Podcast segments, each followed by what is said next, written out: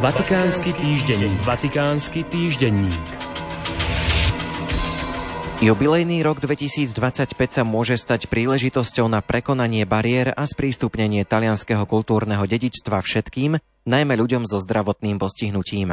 Talianské diecézy na tom intenzívne pracujú v rámci projektu Jubileum pre všetkých.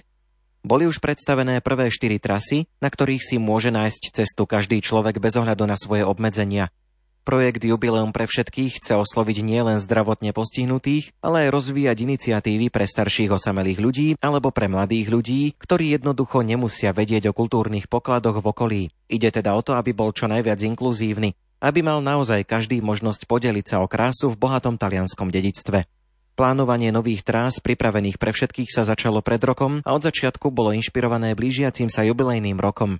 Do projektu sú zapojené talianské miestne orgány a vďaka spojeniu sa pod jednou iniciatívou bude možné využiť aj financovanie zo strany Talianského ministerstva cestovného ruchu. Pápež i čelní predstavitelia rímskej kúrie budú mať každý jednotlivo duchovné cvičenia v prvý pôstny týždeň od nedele 18. februára do piatka 23. februára. Z tohto dôvodu sa 21.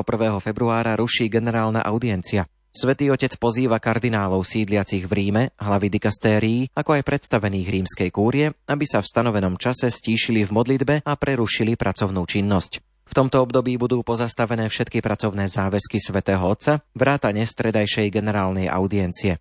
Individuálne prežívanie pôstnej duchovnej obnovy bolo zavedené od vypuknutia pandémie v roku 2020.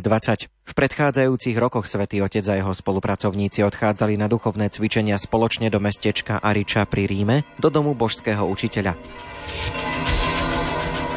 Vatikánska filatelistická služba vydá 13. a 19.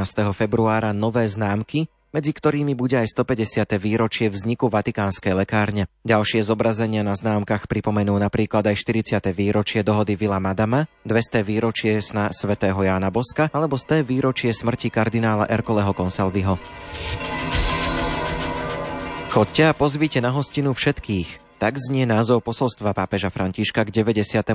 Svetovému dňu misií, ktorý každoročne církev slávi v predposlednú októbrovú nedeľu. Tento rok to bude 20. októbra.